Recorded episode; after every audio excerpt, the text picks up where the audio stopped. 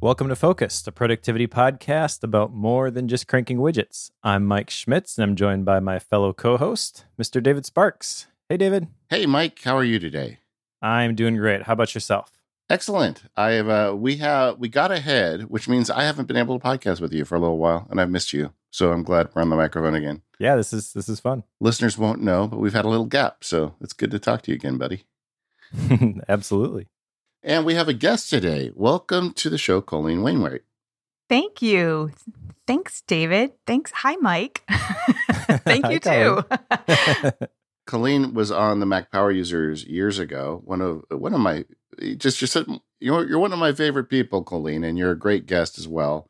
Um, we've had your name on a list on this show since before it was Focused, because uh, I feel like uh, you've had an interesting journey in life, and uh, you could have talked about free agents, but you also can talk a lot about being focused. So uh, we're really pleased that you could take the time to join us today. Thank you. I, I'm really not sure what I'm less qualified to talk about, focus or um, or being a free agent. That's sort of a toss-up, but uh, I am excited to be here because you guys know a lot, and it, you're fun to talk to. Yeah. Well, Colleen, you, you don't give yourself enough credit. You've been through the wars, I know for a fact. and and uh, I think a lot of this stuff, learning this stuff is, you know, going through it, making the mistakes. I, you know, Mike and I talk about this in the show once in a while, but we were both hesitant to do the show at the beginning because so many of these productivity shows are like, they tell you they have all the answers, and here's the seven easy things you can do to turn your life around, and et cetera. And I just don't think it actually works that way. Um, so talking to people who have real life experience and who have a little bit of, um, uh, you know, they have a few wounds and a few victories they can share with you, I think can can really help people. And that's why we we asked you to come in today. Thanks. I agree. I don't think you can have the victories without the wounds, frankly. Yeah.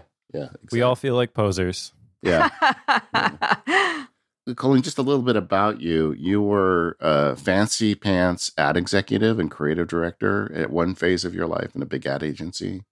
Yes, as a child, I was a I was in sort of an ad prodigy. Yeah, and then you went out on your own, and you had a, a web personality, the Communicatrix. I did, after stop off in commercial acting, yes. In fact, in your commercial acting, uh, Mike was just talking earlier that now he's starstruck. Right? Oh. You want to explain, explain why, Mike? Yes, Colleen Wainwright is Sniffles from Space Jam. Which is a, a minor, I guess you could classify it as a minor part, right? Sniffles is only uh, on screen for about fifteen seconds, but I've always just loved that that scene before he gets squished by the the Monstar with the basketball. And uh, I'm a big Space Jam fan. I grew up with it, but my kids absolutely love it too. My oldest is thirteen, and that's one of their, we got five kids at home, and that they all love Space Jam. It's one of their favorite movies. So we're familiar with your voice and your work for a long time. Well, thank you. I can't really talk as fast as I usually do to Sniffles, but you know. I, uh, yeah, it, it's funny, Mike, um, because occasionally we do have celebrities on Mac Power Users, and that's the only time my kids have any respect for me. So today at lunch, you can tell them, today I talked to Sniffles, and they suddenly will think that everything you do is worthwhile. I just got way cooler. Yeah, exactly. Is it sad if I admit I've I've never seen Space Jam? No, other people have seen it more than enough times to make up for the time you didn't. All right, sorry. Yeah, sorry about that. And then, so, but Communicatrix was really a freelance gig, and you really had, I, I was always really impressed with the content you put out and just the, the voice you had. And then after that, you went back to work for the man. I did. I did. I've been in my current role, or I've been at my current, the company I'm at currently for about four, a little over four years, like four and a half years now. And in my current role for a couple of those years. Yeah. And in the new job, you, um, it's entertainment, you know, adjacent, and Correct. you uh, you report to others, and you have others that report to you. I do. And we haven't talked to someone kind of dealing with that stuff in the context of focus. You know, uh, one of the things that we often hear from listeners is, you know, that's fine for you emails, where Mike and I will talk about how rare we look at email, and then somebody will write and say, yeah, but my boss is a jerk and I have to check email every ten minutes. And and Colleen's boss is not a jerk, but Colleen's office does run on email. So one of the segments we're going to talk about today is, how do you stay focused when you do have to spend all day in email? And um, I'm really looking forward to to diving in on some of this stuff with you today, Colleen. Cool. Me too. I, I don't think of it as that interesting because I do it all day long, but I'm glad it's interesting to somebody. And if it's helpful to anyone, that's even better. Yeah. Yeah. And then the other thing, you and I had a nice phone call yesterday and we were talking about, um, you know, because we, we are not senior citizens, but we've been around the block a few times. And like I was telling you how I remember when I first started practicing that there really was no email. Email was a thing, but it hadn't found its way into the law profession yet. And like, the most urgent interruption you could get was someone could send you a fax, you know, and the secretary brought those in at the end of the day. So like, I remember a time when we didn't have interruptions, and now, you know, fast forward twenty or thirty years and uh, interruptions are everywhere. You know, we've got interruption devices in our pockets, on our desks, and everywhere else. And I just thought it'd be fun to start the show just reflecting on how you've seen, you know, the attention economy boom uh, during your run. Absolutely. I started, I mean, I am a stone's throw from senior citizenry, by the way, and proud of it, as proud as you can be of something that you have nothing to do with, except just staying above ground.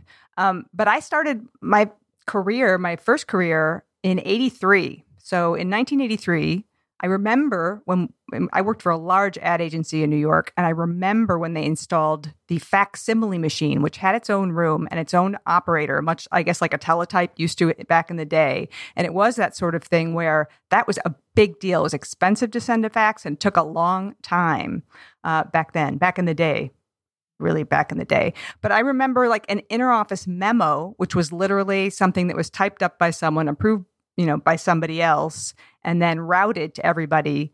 That was a big deal. Like those would drop in the interoffice mail, like in physical mail. There were these things yeah. that went around. Maybe there probably still are in the military or something. I don't know, more secure uh, environments. But that was a big deal. And now I sit with my email portal open with just basically a, a tab in, in Firefox currently open all day long, um, which is all tricked out with everything to try and deal with the massive onslaught of of stuff coming at me.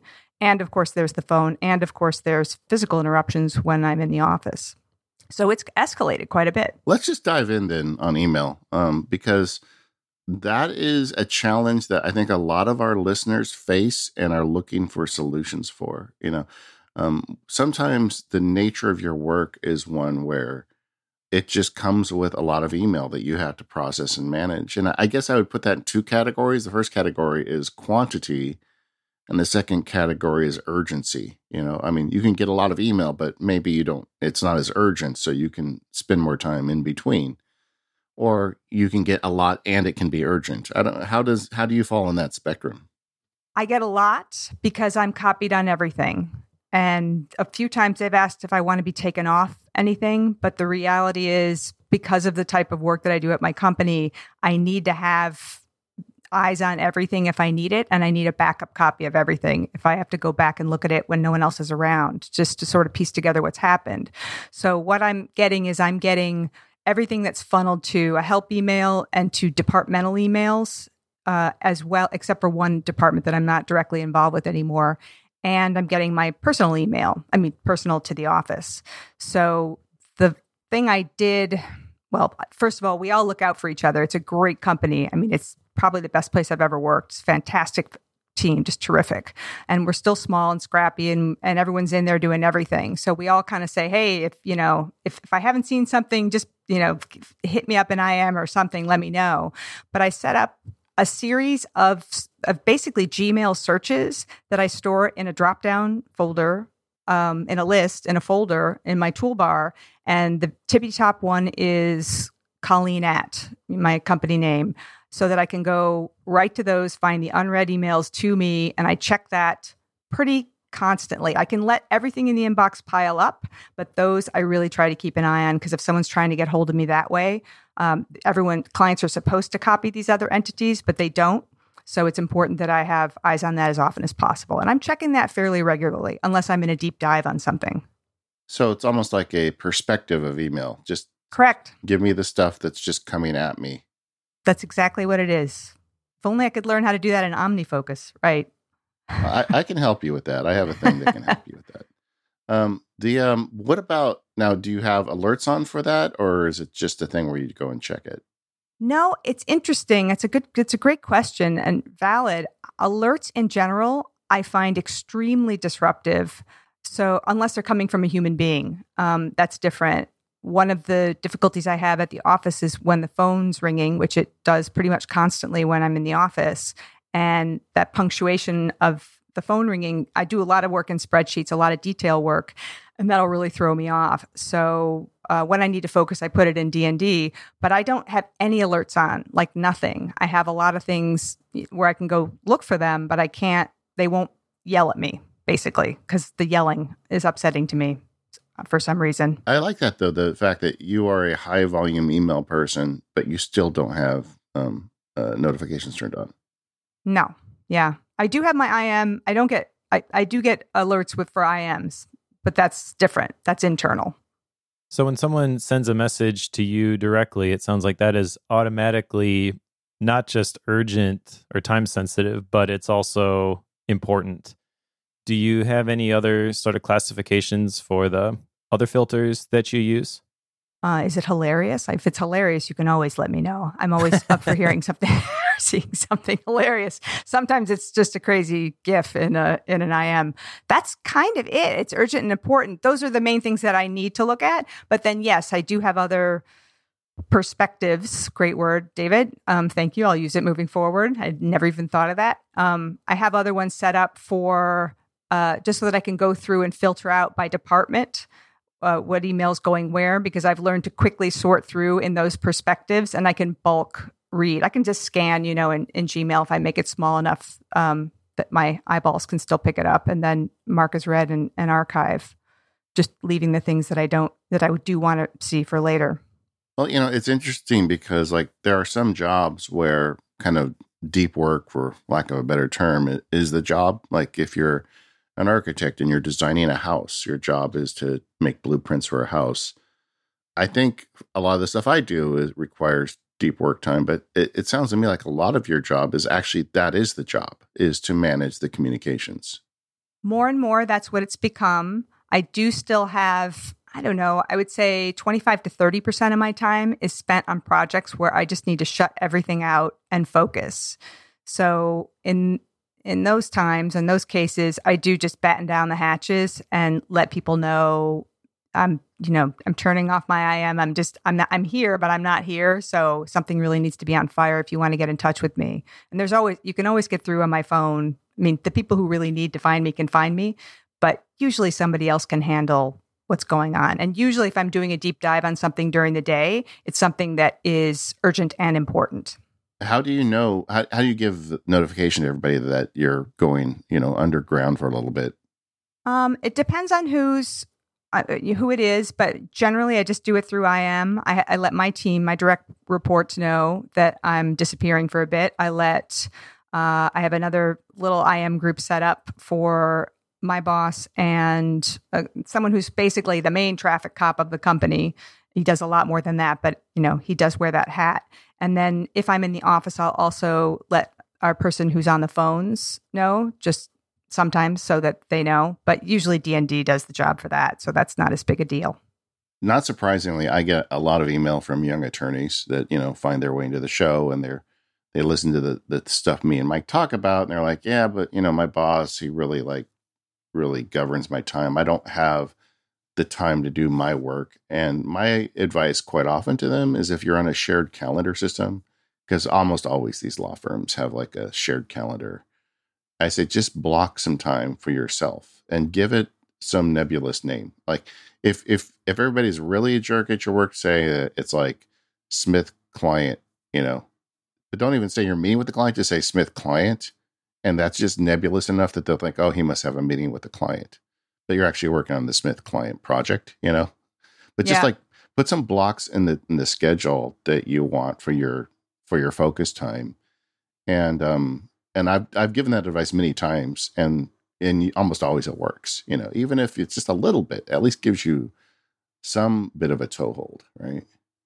It's a great idea. I haven't had to do that yet, but it is a great idea, and I will definitely pull that one out if needed. That brings up another another point that I wanted to ask you about, because you mentioned at the beginning that you have a great team that you work with, and I think maybe that changes the rules when it comes to how you deal with email. If you have a boss who's a jerk and they're constantly emailing you and you're trying to fight against that, like David just described, I imagine that that changes the approach Uh, a little bit. Do you have any experience with that, or how do you think your current company culture, how do you think that impacts your approach to to email? I agree one hundred percent. I have never been in a situation with a boss who is challenging where that would have been a solution for reasons I can't get into, but I can see how it would be, in a, especially in a larger office. And I I'm really, really fortunate to work at a place that respects each of us individually from top to bottom. They've, they've, you know, gone out of their way to say it, but they've also gone out of their way to do it. They walk the talk in so many ways every day. So it's just, I haven't needed to do, to resort to those sorts of tricks. Although, you know, I, I and part of it may just be because we're smaller. I mean, we're not, we're still a pretty scrappy team. Um, And all I have to do is to say the word, and everyone's like, oh, sure, she, she doesn't ask for that often. If she's asking for it, she must need it. But yeah, I think I think that would be the case in certain situations. And like, I could travel back in time, and if email was invented back in the day, I would definitely, you know, it, it, those types of interruptions were, were around in nineteen eighty-three to ninety-three, then yeah, absolutely. Those are things I would have availed myself of. Well, that's the thing, is that email is a relatively new technology, but really it's just a vehicle that we use for communication, right? And David and I just recorded an episode on communication, and it occurs to me that if you trust the people that you work with, your communication is a lot more effective. You don't have to resort to the the tricks. But even prior to email, or even outside of email, maybe nowadays, there's probably s- still communication being the fundamental issue that people need to to solve. And and maybe email is the thing that bears the brunt of the the hatred, just because of the sheer volume of email that people get. But really the issue is the people that you're talking to. It's misuse of the tool. I agree. E- email's a really safe target. Um, it gets a little it gets a little uncomfortable and ugly to start thinking about thinking that way about people. So it's easier to dislike the tool. Um, And back in the day, we did do things like we'd leave the office to work. I mean, that was just, someone would just disappear and be like, where's so-and-so? Like, oh, I, I don't know. You know, especially if you worked at a big enough agency where they'd have to spend some time looking for you. Um, you can get away with that for a while. So that's a good way to get things done. Yeah, I was thinking about just email and electronic communications in general. And uh, I read that that Cal Newport book, A World Without Email, which Mike and I have been meaning to talk about on the show for like ever. And we keep pushing it because we never get to it. But uh, in it, one of the things he talks about is how the car industry changed. Like originally, um, you know, everybody, if you if you bought if you had a car factory, you'd have a station, and there'd be a couple guys that built a car in that station. You know, they they got the frame, they put the engine in, they you know they built it soup to nuts themselves. And then Henry Ford had the idea of like the moving conveyor belt of a you know factory line and all the improvements that came with that. Um, I feel like we are still in the build a car and obey phase of electronic communications. That like we are all monkeys in this cage, and the you know the carrot has just been stuck in front of us, and it's just too early, and we haven't figured out yet how to effectively use these tools, but also get our work done. I think that's a fair assessment. That's a really that's a great analogy. It is it's still early days. Yeah, fifty years from now, I I don't think people are going to have the same complaints about the stuff that we have now. I, at least I hope not. That's too depressing to even contemplate. So, yes, it'll it'll be different in fifty years. Very different, and everyone will be organized, and communication will be clean, and there'll be no duplication of effort, and yeah, it'll be It'll be great. fifty years from now, I'm gonna, I'm just going to tell my A I, hey, have a, you know, tell Colleen's A I to do something. And then Colleen's A I will say, tell Sparky he's full of it. And then our A Is will have like fifty emails back and forth, and you and I will never read any of them. I won't read anything because I'll be, well, I'll be one hundred ten. I won't be able to see anything by then. Well, you're forgetting about your, your uh, bionic implants. Oh, that's right. I forgot. Oh, you're right. That's thirty years from now. So you've got these email perspectives. You've got the one for you. You've got you've got a couple others. Where has that system worked for you, and where has it broken down? Because that that's kind of a different paradigm for email than most people use. It is. It break. Here's where it breaks down. It breaks down, I think, when I'm trying to track things. Tracking is very difficult. It's good for new incoming. It is bad for keeping eyes on stuff and like where something at, which I think my, I think Kanban's better for that, something where you can visualize it. My team's been trialing some software that they like. It's an add-on to Gmail that just makes it easier to see in, in K B View. And, and they really love it because even though I built up this crazy system of labels before I I kind of turned everything over to them. I mean, in the course of my doing all that work before I had direct reports, um, which they're still using and we still use, they really like that quick visualization. You can't really do that with drop-down searches. It just doesn't, you know, doesn't pop. It's like when I look at my inbox, sometimes I, I've said it looks like a, a big bowl of Jolly Ranchers sometimes with all my crazy labels on it. I feel like in the last year, I've talked to so many people that have found religion with Kanban. Yeah. Maybe I should try it. This episode of Focused is brought to you by Squarespace. Squarespace is the all-in-one platform to build your online presence and even run your business. From websites to online stores to marketing tools and analytics, they've got you covered. Squarespace combines cutting-edge design and world-class engineering. So you don't have to choose between making it functional or making it look good. Squarespace makes it easier than ever to establish your home online and make your ideas a reality. Squarespace has everything that you need to create a beautiful and modern website. You start with a professionally designed template, and you can use drag and drop tools to make it your own. You can customize the look and feel, the settings, the products you have on sale, and more with just a few clicks. And all Squarespace websites are optimized for mobile devices. So your content automatically adjusts so it will look great on any device. You also get free unlimited hosting, top-of-the-line security, and dependable resources to help you succeed. There's nothing to patch or upgrade. They have award-winning twenty-four seven customer support if you need any help. And they'll even let you quickly and easily grab a unique domain name. Plus, you'll have everything that you need for S E O and email marketing to get your ideas out there. You can use Squarespace to turn your big idea into a new website, showcase your work with their incredible portfolio designs, publish your next blog post, promote your business, announce an upcoming event, and much more. I've used Squarespace for tons of projects over the years, and it really is my default go-to solution whenever I need to make something for somebody else that I don't want to have to maintain. I really can't iterate this enough. Squarespace makes it really simple.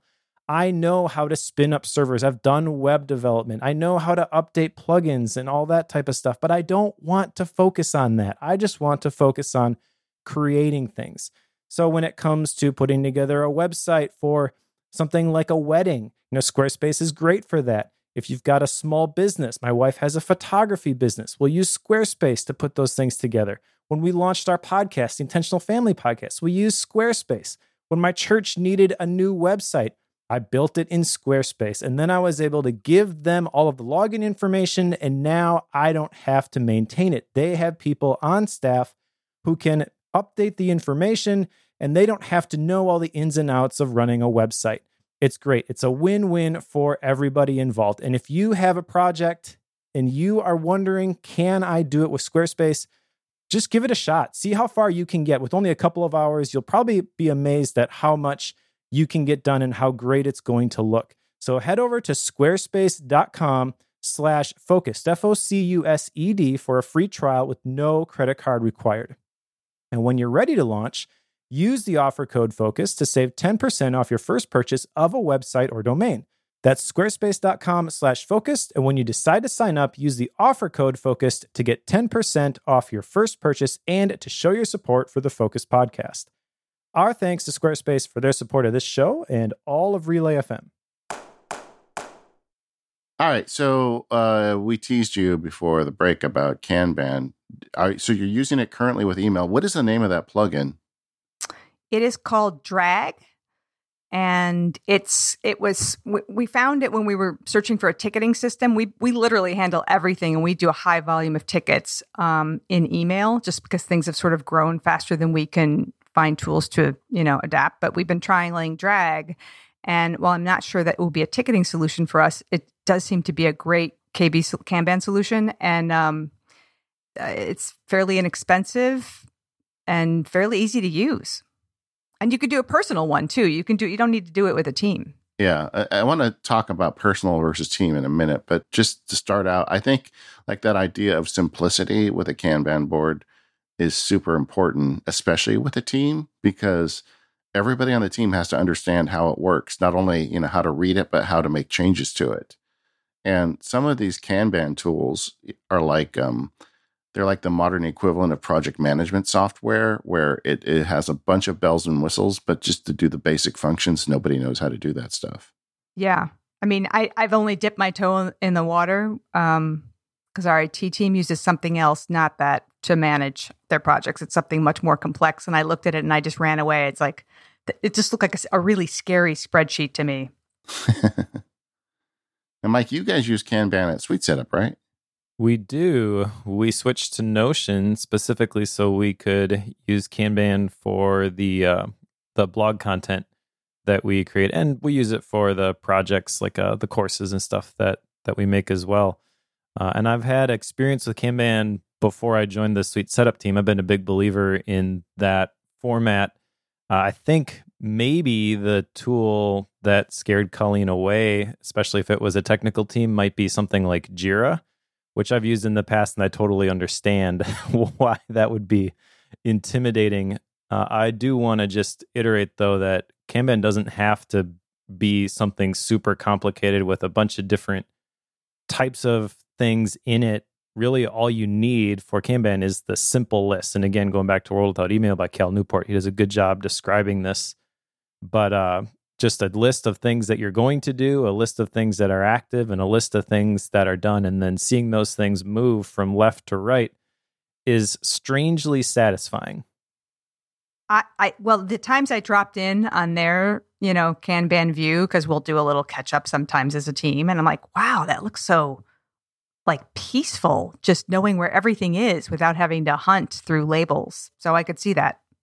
Yeah, I, I find it, I think peaceful, I've never thought about that, but I think peaceful is the right word for it because it settles your mind. You you just kind of know where things stand.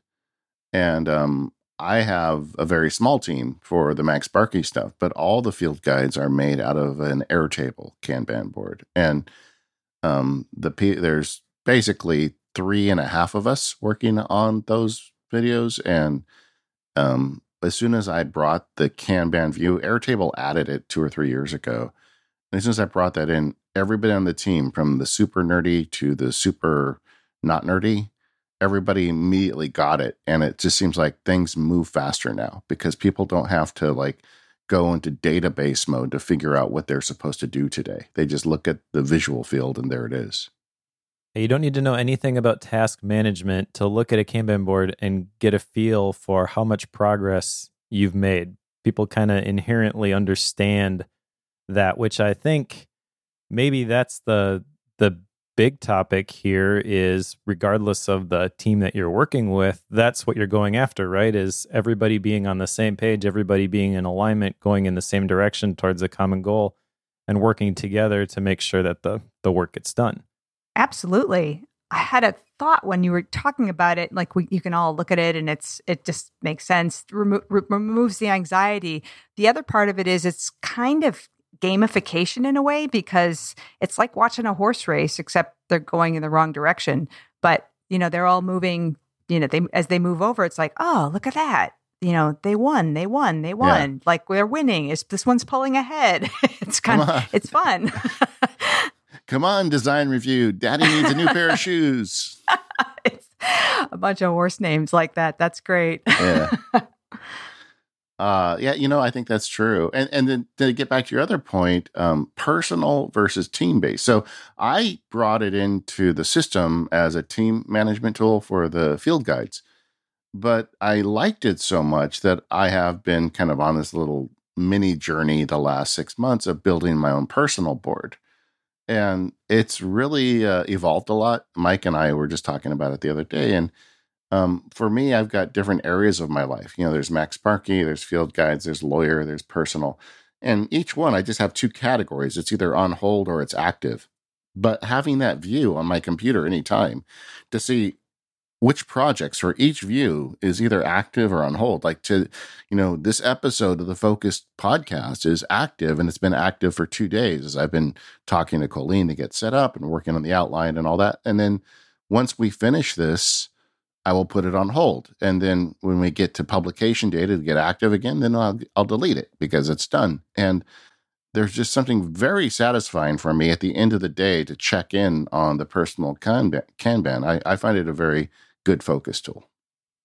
I imagine. I, I wonder if it's just that m- most of us are more visual than we know, visually oriented. Yeah. And it's just, it again, it relieves that anxiety. I can see it and it lets my brain process it and give me some relief. If, if someone asks you directions to your house, do you write down um, directions like go down Euclid Avenue for five miles and then turn right? Or do you draw a map? Uh, I have literally gone to whatever map service I'm using at the time, yeah. done a screenshot, and then I put in, like, I, I mark it up and send it to people. Yeah. So you're a map person. I mean, absolutely. That one hundred percent question used to work more before, you know, G P S and satellite systems. But like when we were younger, you didn't have that option. We had the Thomas guide in our trunk, right? You know, so right. Uh, so you would draw a map. I, I would always draw a map. I would never write out directions. And I always think that is like the the little indicator that I'm a visual person. Like I would never think to write down directions. I would only draw a map. It's very helpful, I think, for me. Or even just if I give people landmarks, you know, so that when they are there, you know, you describe it. And then when they're there, like, oh, that's that thing they described, the big dinosaur by the side of the road or whatever it is.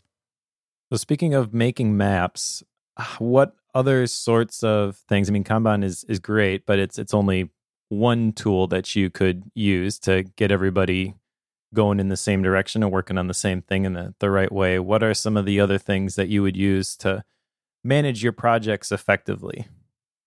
Uh, good question. Uh, I do use lists. I do write things down a lot, and I I also keep things. This is this is embarrassing. The lists I'm not embarrassed about. That's fine. It's old school. It works. It works. But I do keep a lot of stuff in email. Again, with groups of tags, usually I'll just have like a recurring reminder. Each person has an at tag, and then I'll tag it with the month. You know, M M month and D D day, and then tell Gmail just tell me when this is. You know, I should look at this again. Sometimes it's set to the day of our one-on-one. I have a one-on-one with my boss every week, and I have one-on-ones with my direct reports, um, unless something is needed sooner, and then I may check up on it. But that's that's basically my really elaborate system. Kind of embarrassed to say. So I also I also rely on other people saying, "Hey, what happened to this thing?" Like, "Oh, that, yeah, we were working on that. We'll get that right over to you." I don't think there's anything to be ashamed of there. We had Ken Case on recently, the C E O of the, the Omni Group, and uh, in Deep Focus, the special episode we do for people who support the show directly, we asked him about some of his custom perspectives. And he shared that he has these OmniFocus perspectives set up for the individual people on his team so that when he goes into a one-on-one meeting, like you just described, everything is right there. So essentially, you're accomplishing the same goal, just using a, a different tool. And I think that's kind of fascinating to see how people use these things in different ways. Thanks. I was, I, I, it, that's actually very reassuring. It's similar to, I got reassurance from a client indirectly. She wasn't trying to reassure me, but she actually said, "Oh, I hate it. We all live in email. We're all managing everything in email." Like she was apologizing for not getting back on something sooner, but saying, I'm tr- I track everything through email because that's where we live. And it was like oddly reassuring to know that I was in the same boat. I think we all, at least in, you know, entertainment, we cut each other some slack because we're still all using these older tools and they're not made for this. Um, but That's a great, again, this whole perspectives talk is like, oh, am I going to take a look at OmniFocus again? That might be a good idea. Well, one of the things that you're doing that you don't give yourself enough credit for is it sounds to me like you're aggressively using the Gmail features, you know, labels, tags. There, there's a lot to Gmail that I don't think most people touch. like the ability to tag an email to remind you in a week, you know, that you need to deal with this email, that's like a step beyond. That's almost turning Gmail into a task manager. It is sort of, it it's task manager adjacent. It doesn't do everything a task manager does, I'm sure, yeah. um, because it's also receiving email constantly. But especially if you use, um, if you set up with filters um, so that things are being labeled automatically and funneled into these slots, then it it is. It's pretty effective. You can do an awful lot. It's very robust. Um, and I never thought I would be someone who lived in Gmail because I was always, you know, an email client person, but, uh, you know, like separate standalone email client person. Uh, but I really, really like it. And I like all the shortcuts. And now I find when I have to use, you know, I, I can't stand it on my phone going into that app. It drives me bananas looking for things. I always tell people, if you're going to go to Gmail, go all the way and do use Gmail the way, you know, the creator intended, you know, use the Chrome browser and use Gmail on the web. Because I think that's where you get the all the features, you know, you put it in an app mm-hmm. and suddenly features start breaking. one hundred percent. And the keyboard shortcuts are are amazing. Uh, it, it's definitely uh, the most effective way to use Gmail once you start to understand some of those keyboard shortcuts. A lot of the apps just have basic support for them. But if you look at all of them that are available inside of the web view, it's it's pretty amazing. The other thing that stands out to me based on your use of Gmail, it sounds like, Colleen, is that you can make this work because you have uh, a couple of assumptions that you're making regarding the email that comes in. And, and you kind of alluded to that. It doesn't all fit this criteria, but you kind of automatically filter out the junk. Uh, and this has always been one of the things that drove me nuts when I saw people try to use email as a task manager, is that you have a whole bunch of things coming in and you don't have any sort of system to tell you what you need to take action on. But when you get something from somebody, you are assuming, and I'm I'm assuming rightly so, that this is something that you need to take action on, and it is something that you should be doing. And I think the the place where the slippery slope with email is when you have a bunch of people who are able to make requests of you, and a lot of them don't really matter. I think that's correct. And I have some labels to deal with that. Um, so funny you should mention, I have two labels which I found extremely useful. One is V I P, um, and that's fairly obvious who, who's getting those kinds of tags. And and then the other one is be very careful. And be very careful just really means, it's sort of a catch-all term. I'll let you use your imagination. But one of the uh, of the use cases for it is just situations where I really am going to need to slow down and pay extra attention before diving into this email. Uh, so those are kinds of things that are good heads up for me. And the more of those kind of, you know, if I come up with other big separators, things that would work like that, I would add them, but I'm really careful to sort of add those one at a time, really on an as needed basis. And then do you create like drop downs for that, like V I Ps, and be very careful so you can segregate those when you need to? I actually use TextExpander snippets to just pop them into search. Okay. Makes sense. I feel like there's a lot of people who could benefit from a be very careful tag being applied automatically to the majority of their yeah. email. As after practicing law nearly thirty years, I will agree. I think nothing has got more people fired from their jobs than the reply all button in an email application. Oh, forward is your friend. I mean, you know, draft and forward, draft and forward.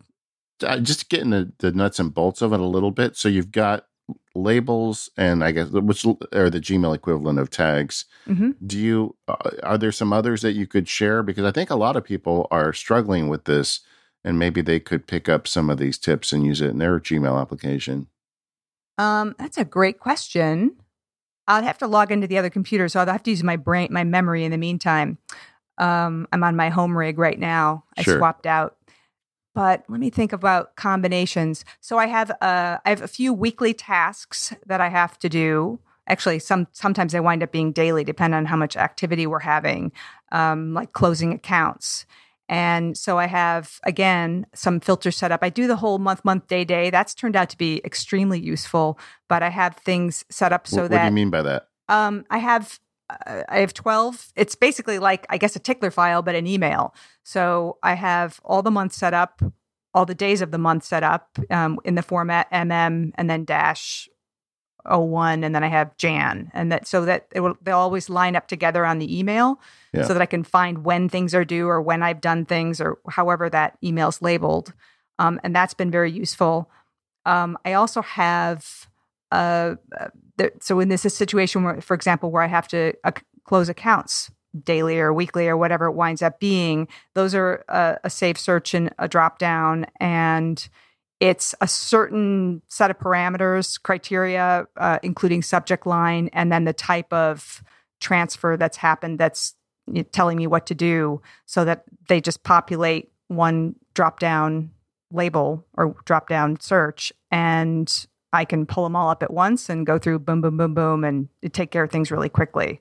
Earlier, you mentioned you you future schedule things too, like where you're like, this is something I need to deal with next Tuesday. How how are you pulling that off? Uh, that is, a, I really just use, Gmail has this function now where you can snooze things, okay. which is not a very high tech thing, but yeah, that's no, what it's... I use. I do, I do label, I try to label them as well though, just in case that doesn't work, so that I can always pull it up on the day if I want to, like a tickler file. Yeah, I made fun of snoozing email when it first came in. I thought it was a really dumb idea. And then I started using it and realized that it's actually very helpful for certain types of email. It is. Yeah. They, now, all this stuff, I think, is very... Um, Gmail really lends itself to this kind of stuff. Like if you were in Apple Mail, a lot of this really isn't even possible unless you use something like Mail Suite from Smallcubed or one of these plugins. And... um Like, you know, going back to what's things like fifty years from now, I would imagine that whatever our electronic communications are will be much more along the vein of something that can assist you in future scheduling and, and sorting than what we're currently getting. Well, it's either that or train people to use subject lines, and I don't think that's going to ever happen. People like to march to the beat of their own drummer. No, they oh. they march to the drum of re, re, re, re. re, right. This episode of Focused is brought to you by Tech Talk, a podcast from the folks at Hewlett-Packard Enterprise. And I have to admit, I've fallen into a bit of a rut the last eighteen months or so with the types of shows that I listen to. I really haven't subscribed to many new podcasts. But there's something that's really enjoyable about finding a new show, especially one that is fascinating and provides story-based insights like the H P E Tech Talk podcast. Now, I'm a football fan, and Tottenham Hotspurs are actually my favorite team. So naturally, I picked the episode with Sanjeev Katwa, the C T O of the Tottenham Hotspur Football Club, where they talked about all of the things that they had incorporated technology-wise into their new stadium. It's pretty fascinating. sixteen hundred wireless access points to make sure that you've got coverage no matter where you are in the stadium. It's a completely cashless stadium where you can enter with just a mobile device. And I think it's fascinating to hear about N seventeen and the Twitch channel and all of the other things that Tottenham is doing in order to engage with fans who aren't at the stadium, and how all of that is empowered by the tech infrastructure at the stadium. It's a really fascinating episode. I learned a lot. And if you have an affinity for tech, but you really like the storytelling of podcasts like ninety-nine percent Invisible or something like that, I really think you will enjoy the H P E Tech Talk podcast. And if you want to listen to, you can expect topics like how to tackle issues when it comes to high-performance computing, applying tech for the good of the people, planet, and communities, the future of technology, data management, disruptive software ecosystems and A I, and much more. And this show takes you straight to the source, interviewing some seriously impressive tech leaders like Doctor Michael Roberts from I S S U S National Lab, Emily Christensen, a master candidate in applied data science at U S C, or Monica Livingston from Intel. So check out Tech Talk wherever you get your podcasts. Search for Tech Talk now or click the link in the show notes. Our thanks to the H P E Tech Talk podcast for their support of this show and all of Relay F M. Now, Colleen, I mean, I've known you a long time, and and when you told me you have direct reports, the first thing I thought was how lucky those people are, because Colleen is actually a very compassionate person who would actually try to think about the people that are working for her and, and make it easier. But but how do you do that with focus? How do you keep them on task but not be a jerk at the same time? First of all, that's very nice of you to say thank you. I do try to be considerate. I've, for the most part, had pretty good bosses and been lucky, and I've tried to take those lessons um, in stride and just uh, apply them myself. Um, I've been extremely fortunate with my direct reports. Uh, I have two currently, and they are outstanding, like smarter than I am, faster than I am, no more than I did at the ages that I, you know, at, was at their ages. That was a mess of a sentence. But, you know, they, they're just way, way more on top of things than I am. So that part's great. And like I said, sometimes they'll remind me of things. What I really tried to do was, as best I could, was spend a ridiculous amount of time and energy up front, uh, making sure each of them, really, the, the, my first direct report felt comfortable with doing all the different tasks we had, and then being very clear about what I really wanted to have done a specific way and trying to keep that to a minimum. I mean, I really try to only say specifically do it this way, because I found when we do it these other three ways, you know, if you give people an explanation that they, this and this and this happens. If people understand, if people have an understanding of it, if they know you're just not being some kind of crazy autocrat, I think there's a lot more acceptance. And it also helps maybe teach them how to do this further down the road when it's their turn to manage. And I will say that my initial direct report has done just a bang up job doing the the bulk of the of the training of the, our you know newest team member, because he's just, you know, we spent the time together, and also he's very adept. Um, so I think that's the, to me, it's a system that really works, is really spend the time up front. You know, people take, they'll take to some things really quickly and some things will take longer. That's all fine. It's, so it has to be organic. Understand that there's going to be a little bit of a time sink up front, but it really pays off in spades down the road. And then all I need to do is make adjustments. Um, the, the most challenging thing for me has been to teach Or, or to share, I guess, pass along or train people in how to think and communicate. That is much harder. And again, I've been really, really lucky in that both of these people are terrific communicators. But there are some things you just know at almost sixty years old, you know, in this many years, you know, on the planet working with people in business, that you can't know at thirty or forty. It's not possible. So in that way, I try to provide a little bit more hands-on guidance, like, why don't you draft this? Like, first I'll draft it and say, you know, we'll draft it with a, say, an email response, and I'll walk through why I'm saying something. And then the next time I'll say, why don't you do it? You know, maybe I'll give them a little pep talk. And then, you know, we sort of go in stages. And then anything that seems a little off, well, we just take care of that in the one-on-one. But they do, they do a great job. I mean, I don't know what you would do if it was someone who was harder to train, honestly.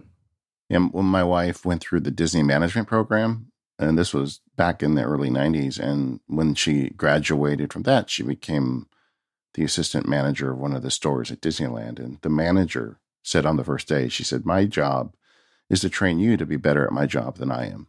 You know, and I thought, wow, what a great like attitude to have toward people that come to work for you. And I've always carried that with me when I had people that worked under me. I, I don't have that many people that work under me anymore, but But I think that's a, a really healthy attitude.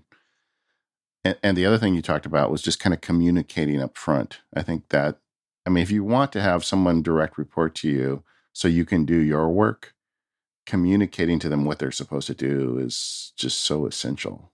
I can't imagine throwing somebody in there with a manual or, you know, even just a, uh, just a something to do, and then just the next thing, and then the next thing. I, I, um, Yeah, no, I think it's it's good. Just spend the time up front, and people feel cared for. And I think if they feel cared for, that that also makes a difference. But I, I agree one hundred percent on that. I, I would love for them to be better. It's scary, but if you you get better than me at my job, that means I'm supposed to be doing something else, and I get to move into another area and learn something else. So yeah. Terrific, because we got to move up and we got to do different things and grow. Yeah. Now, Mister Schmitz, I happen to know, he hasn't mentioned it on the show, but he suddenly has A, a helper. You, you've got someone on your team. It's true. Yep. got an assistant. So, uh, have you? Are you learning this wisdom the hard way, Mike, or have you already you already figured it out? Uh, I'm learning it the hard way. So, any tips that you have, Colleen, I am all ears. A couple of things you said that kind of piqued my interest. You mentioned the time sink at the beginning and spending a ridiculous amount of time getting your first direct report trained to do things. And then you also mentioned that you would do something and then you would say, okay, how about you try to draft it this time? And I think that there's a there's some gold to be mined there. So if you don't mind, I'd love to hear what you have to say about how to delegate these things effectively. Uh, uh, you're kind of implying, and, and there's, you know, I've I've heard this said before, where like, I'm going to do it, and then I'm going to have you watch me do it, and then I'm going to watch you do it, and then eventually you're able to do it on your own. But what sort of other advice would you give someone who's trying to offload a task and get someone else to be able to do it effectively? I think that's exa- that exactly describes the process. That was a perfect summation of it. To to expand it a little bit, what I found, it's a soft skill, but what's really required of me is something that I was not in a great supply of, I think, when I started this job in this role. Um, but patience, just patience is super important. And then the to remember for me to remember that I didn't know this, that something that seems really obvious to me might not be obvious to someone else. Like, they're a different person with a different collection of experiences, and they show me, again, these direct reports every day about all the things that I just missed because I was born, you know, thirty and forty years before they were, whatever. Um, it so so we all have we all bring to the table what we have. And if I'm trying to help them see things a certain way, I have to understand they've literally never looked at something this way. So, you know, just patience, good, being good-natured about it, remembering that I had to learn. Um, I'd much rather, because it was so painful for me when I failed publicly, I, I try to give people the chance to make their mistakes with me, you know, that they're learning, uh, you know, as they learn, instead of making them, like, you don't want to say, oh, just go and send it to the client. And then they send something and there's, you know, some egregious error or some just, you know, a political misstep. Uh, so it's better to talk those things through amongst ourselves. And then we can, you know, take it public with the client. And even still, you know, I'll still make mistakes, but then I admit, oh, I should have looked at it this way. Oh, that's another big thing, copying to where I'm wrong. I think sometimes, because I felt the tendency in myself, it's like, I'd rather just hand it off because it's like, ah, this is sort of sticky. Let's let them figure it out. Well, you know, that's, it's kind of cruel, isn't it? If someone's never had that experience and you're already, you know, balking at doing something because something about it makes you uncomfortable, or, you know, speaking me terms, it makes me uncomfortable. Why am I going to foist it on this person who's got even less experience than I do? That doesn't really seem fair.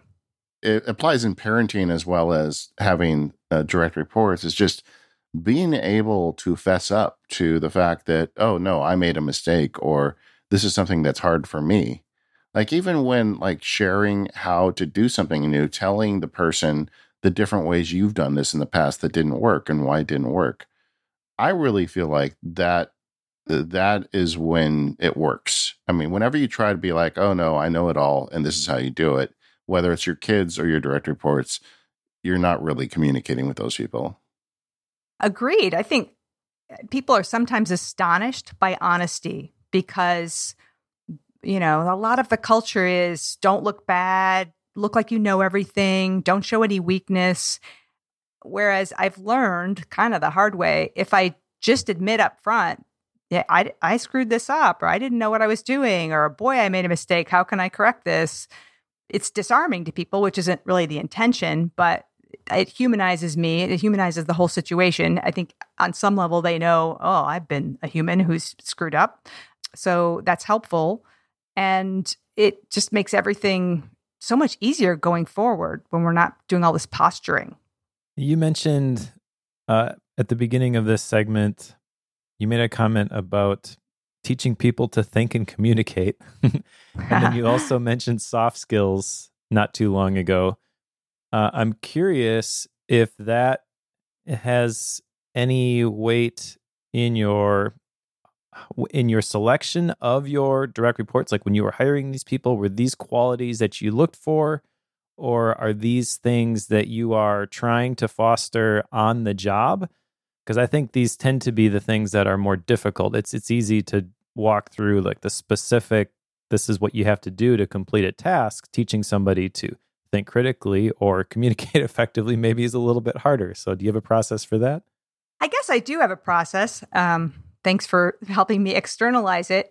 My first direct report was someone in the company who was sort of looking for a change, and I knew he was comfortable with numbers, comfortable with detail work, eager to take on new projects, and those were qualities I think are. I just think those are great qualities. Those those are the kind of people I like to work with, probably because that's you know I think that's the kind of person I am, and I'd had enough interactions with this person just verbally and seen his emails where I was like, yeah, this is. This is fine. You know, if if we get into areas that require more new nuance or, or more politesse with the clients, we can we can work with that. But those hard skills have to be there first. Like it's an all things being equal type of situation.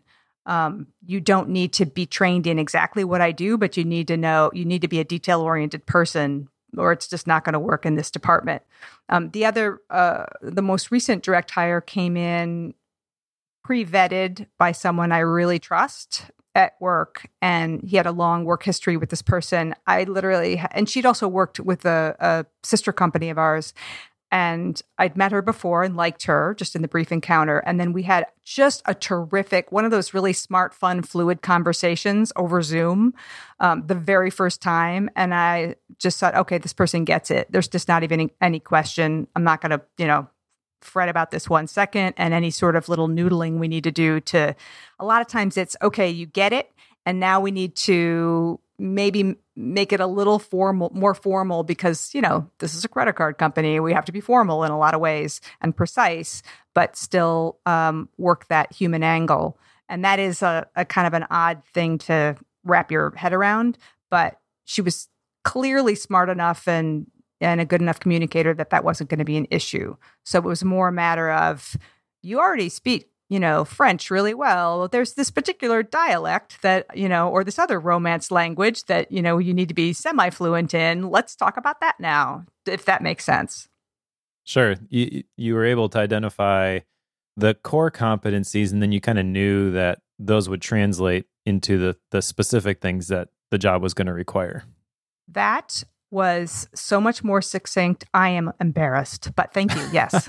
yeah, yeah, Mike Schmitz will do that to you once in a while. You just got to get used to I'm it. Sorry. As I it's stumble uncanny. Around, he always just nails it.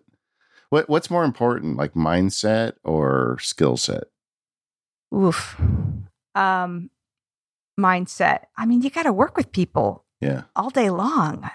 Nobody I, wants I totally to work agree. With a jerk. Skills can be taught, but yeah. mindset does not change. Yeah. Yeah, nobody wants to work with a jerk, David. What, what does that mean, Colleen?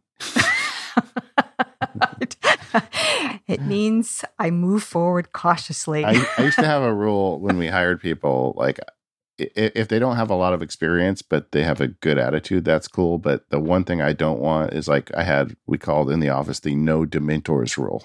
I don't want any dementors being hired, you know, and right. You know, dementors are the people who walk in the room and suck all the happiness out of the room. They're out there. You got to watch out for those. Yeah. And sometimes they can be really, really competent, but yeah. It doesn't matter. Doesn't matter. Life's too short. Yep. This episode of Focused is brought to you by Memberful. Head over to memberful.com slash focused for best-in-class membership software for independent creators, publishers, educators, podcasters, and more. And get started now with no credit card required. Memberful is the easiest way to sell memberships to your audience, used by the biggest creators on the web. It generates sustainable, recurring income while diversifying your revenue stream.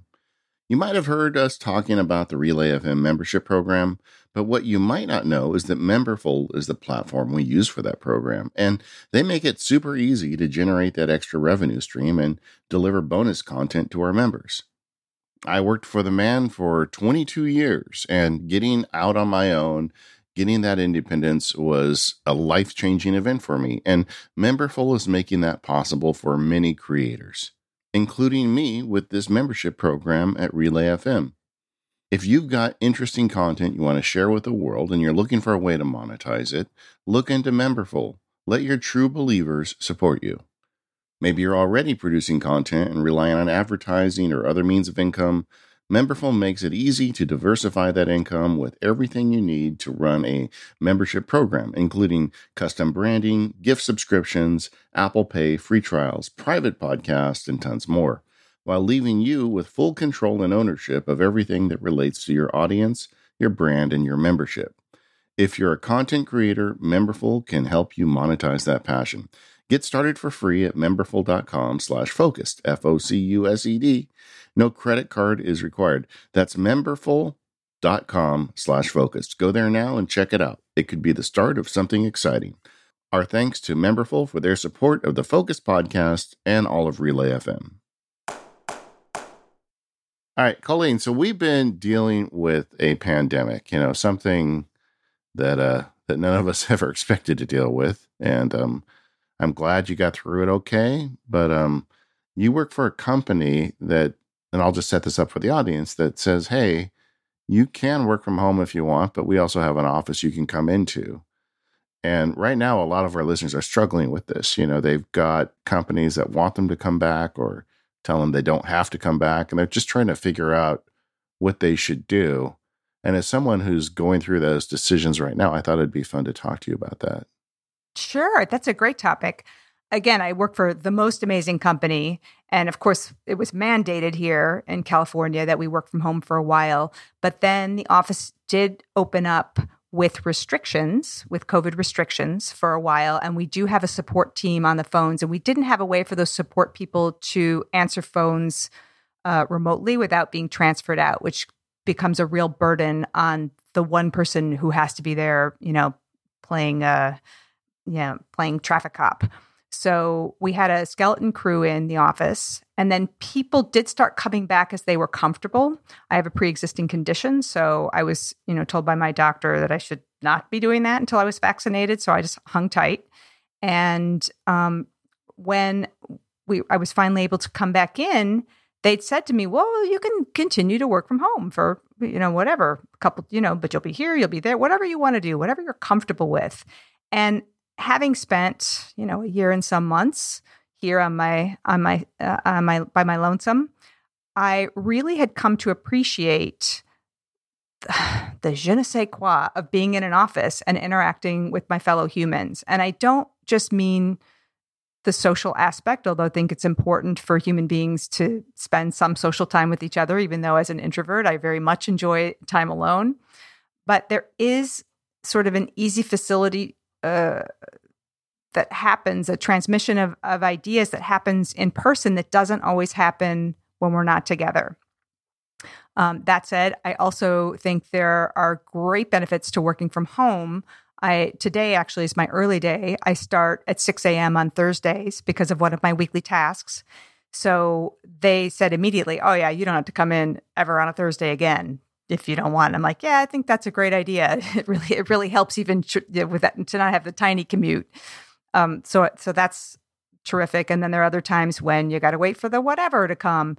But I'm really happy with right now my one day from home, and then an occasional extra day as needed for whatever other things need to be taken care of from home. Or frankly, if I had some sort of deep work to do, it would be easier to do that from home. I also, that all that said, I live very close to my office in Los Angeles terms. I am less than six miles from my office. And right now we're still kind of dealing, it's not COVID commute time, but it's not bad. If I were truly remote and it was truly arduous and was going to affect quality of life uh, and, I don't know, stress levels, I suppose, so quality of work, then I might spend more time working from home and come in less often. My direct reports both live in, they live further out than I do. And we've already discussed it. And one of them's, you know, going to school after work and, you know, taking a fairly rigorous course load. And so I said, listen, you know, we could do one day a week, two days, whatever you want. You can keep working from home. And we all decided sort of as a group, okay, one day a week, we'll definitely all be in the office together, and then we'll see about the other days. But for now, they're going to keep it to a, a minimum for a variety of reasons, and, which I'm totally fine with. So I think like whatever allows you to do your best, both for yourself so that you can show up, you know, as your best for the company. And then, and of course, whatever works for the company because they're your employer. Yeah. I mean, it really isn't a, an, a one solution fits all problem. Not at all. No. And it's too bad that I think a lot of companies kind of look at it as an on-off thing as opposed to a palette with colors that you can combine and, you know, create new colors. Yeah. I, if there's one advantage that's come out of COVID, I think, in this regard, it's that historically, I mean, we heard from listeners and people who wanted to do more working at home, but their employers never trusted them. Like there was this like idea like, oh, you want to work at home so you can play with your dog all day. You don't want to do work. And I think a lot of employers learned during COVID that, no, people are grown up. And if you give them the freedom to work at home, they're still going to work for you. And and I think that's good. So suddenly some employers are more willing to consider it. But it's still, it, there's still costs and benefits to it. I mean, I was just reading a study recently, and I I didn't save the link. I wish I had, but just talking about there's like an inherent loss of relationship. Like if if you're on a team of five and three people are at the office and two people are at home, those other two people are not thought of in the way that the other three are because management sees the other three every day. And, you know, there's just, there's an inherent problem. Yeah. I will tell you that's, I agree that it's gotta be the case. I haven't read the report, but it makes so much sense.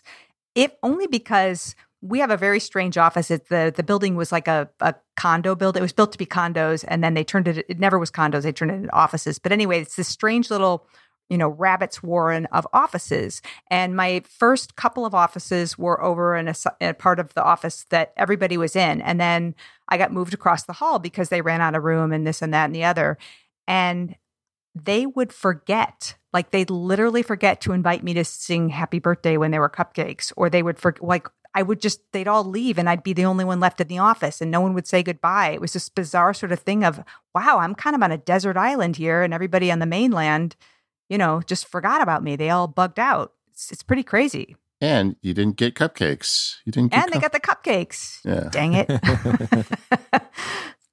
Yeah. Um, one of the interesting things about all of this, uh, I think, is like you said, is out of sight, out of mind.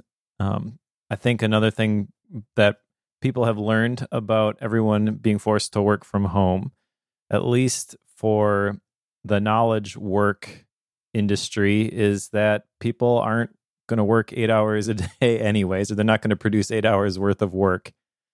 So it's hard to measure the effectiveness of the time that you spend on a specific task. And it's kind of forced people to look at what actually gets produced, what actually gets done. And kind of along that vein, I'm, I'm curious what else you've seen that is harder working from home, working remotely. Uh, for context, I just read this book, Digital Body Language by Erica Dhawan, which was very good. And it talked about how a lot of companies and organizations kind of inadvertently alienate people who are working remotely just because they aren't set up and they're not used to the norms that go along with that in order to make that effective. Simple things like if someone's joining a, a meeting remotely, then everyone should have their own computer, have their own headset. So everyone's on the same level playing field in terms of communicating in the meeting. Now, you mentioned that a lot of your work happens in email, and email seems like the perfect candidate for I can do this anywhere. But what are the other things that you've noticed that maybe lend itself well to working from home versus challenges with that, and things that really are better suited for we're all doing this together in the office?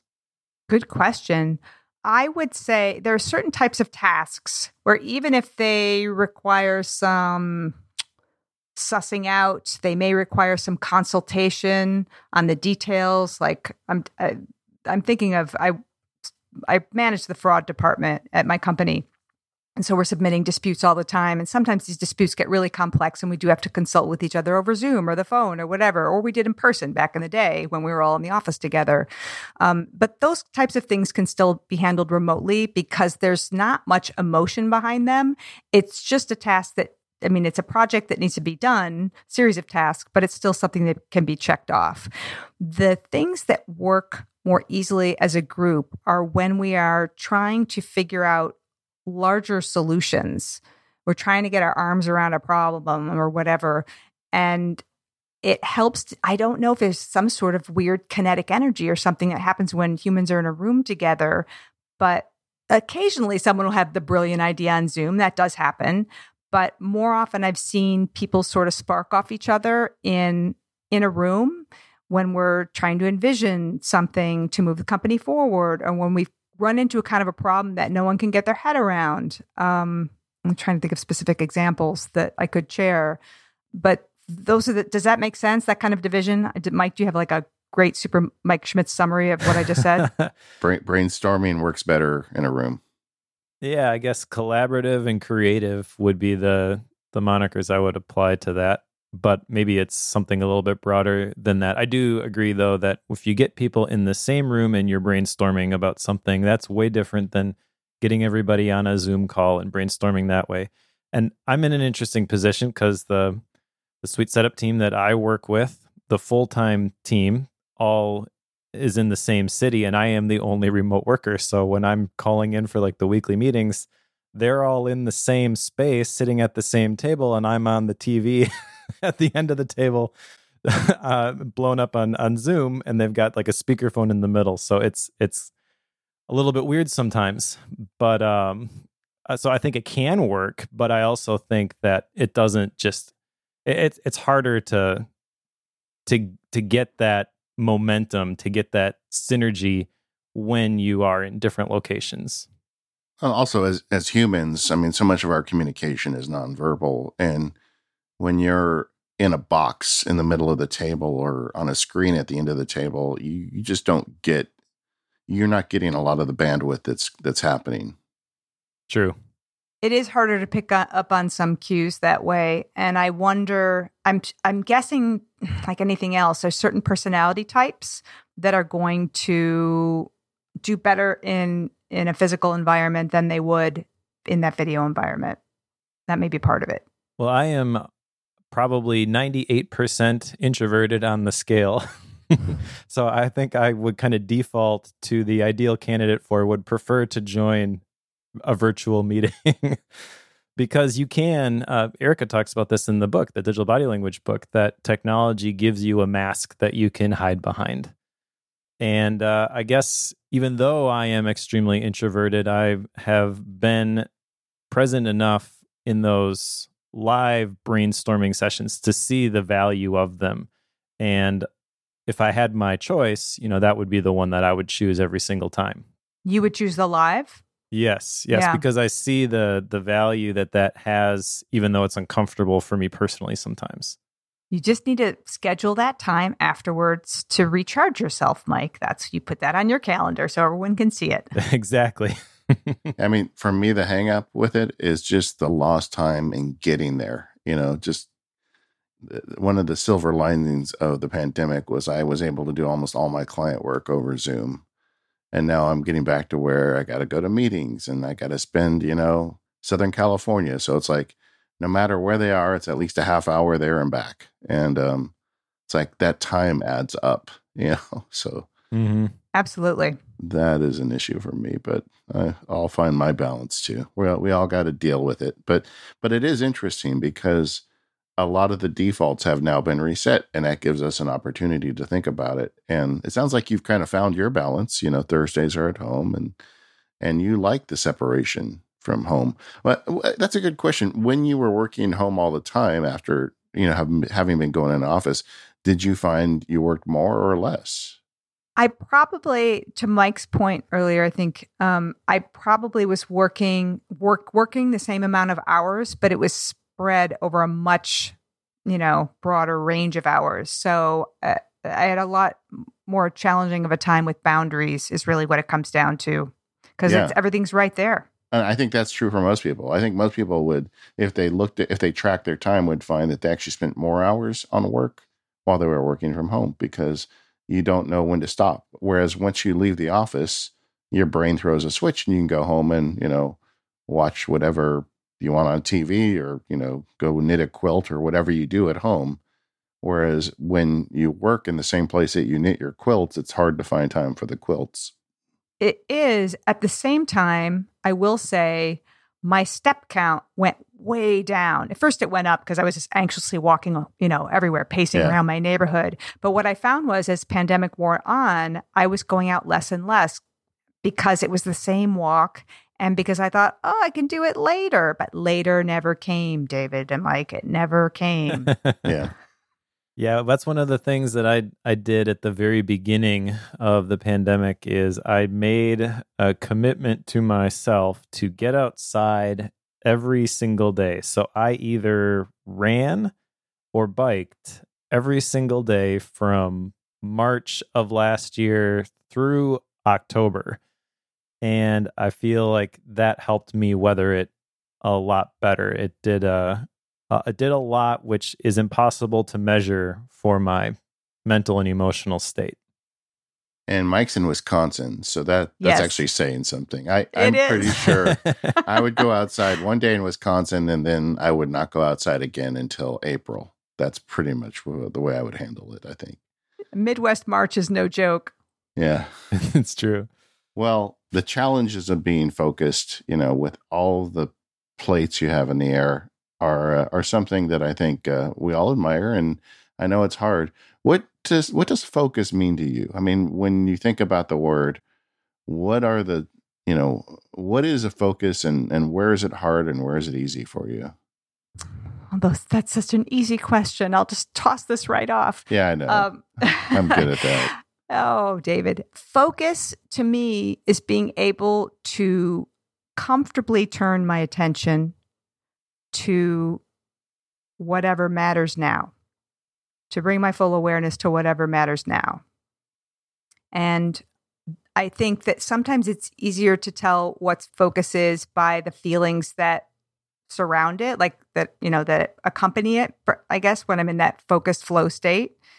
And what I notice is, well, first of all, I, I, time takes on, time changes when I'm focused. It flies by. And Um, there's a feeling of, I wouldn't even, it wouldn't always be peace or calm, but there's a sort of a relief in knowing that I'm exactly where I'm supposed to be right now. I have a lot of anxiety. I didn't realize this until pandemic, how much anxiety I walk around with all the time. Um, but these copious amounts of time with myself on tasks have sort of shown me. And when I have something that I can bring my full attention to, with a reasonable degree of comfortability, um, it, there's a relief from that anxiety. So at the end of the day, I don't feel drained. I may be tired, but I still sort of feel energized in a way, if that makes sense. No, totally. I think that's, as humans, that's how we're wired. I mean, for hundreds, thousand years, we wandered the plains, avoiding tigers and you know, shooting buffalo or catching buffalo. I mean, we, we didn't have multi, you know, cavemen didn't worry about multitasking, right? So I think when you do find focus, I think it does bring a sense of comfort. But now I'm getting super hippy dippy. Uh, you know, you bring up a good point though. This whole, this multitasking thing is, is a, is a line. It it's fast task, task switching. And that is exhausting. To switch tasks constantly during the day. It is mentally exhausting, and and it takes its physical toll as well, because, you know, it's using up energy. So it's probably stressing out muscles that you're not even aware of, and that, you know, they're expending energy and good knows, you know, goodness knows what else. So yeah, I think that's not how we're built. Yeah. Physiologically, uh, the brain burns more calories than any muscle. And, um, you know, that's things we have to think about. I mean, it, as we put more strain on it, um, it gets harder to to stay focused. Exactly. Well, I appreciate you coming by and talking to us today about all this stuff. And uh, it's always fun talking to you, Colleen Wainwright. So thank you so much. I know I've been kind of bugging you. I, I'm I'm not sure if you just agreed to come on the show to shut me up or you actually wanted, but We'll take it either way. Well, thank you. It was so much fun. I, I, I, again, I think that my any hesitancy I had about it was just around, I don't really think I'm qualified to speak on this topic at all.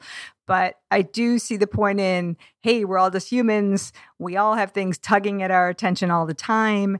And maybe we, if we shared our ways that we deal with those things, those little, you know, pesky things picking at us every which way in that, um, one, it, it, again, it's reassuring to know that you're not the only one. And two, it might pick something up that's useful. Yeah. And who knew that you were a Gmail ninja? I didn't know that. Today. So Colleen was telling me, Mike, that she has uh, getting ready to start a bullet journal. She's into paper journaling. And I'm like, oh boy, we're going to make that today's deep focus, because I we're the challenge will be uh, shutting Mike Schmitz up during deep focus today, because we're going to go down paper paper journaling. So if you're a, a deep focus uh, subscriber, we appreciate that, and stay tuned for that. Otherwise, we are the Focused Podcast. You can find us at relay dot f m slash focused. Uh, I want to thank our sponsors today, and that is our friends over at H P E Tech Talk, Memberful, and Squarespace. Colleen, where do people find you on the internet these days? Well, I occasionally will do drive-bys of Instagram and Twitter, but I don't really post much there. Um, I do still have a moribund website, which is hosted by Squarespace, um, that is uh, communicatrix dot com, and it's got my oeuvre, as it as it were, on there. So you can you can check that out if you're interested in what I used to do. Yeah, yeah, we'll put that in the show link so people can check it out. And um, thanks a lot for listening, and we'll see you next time.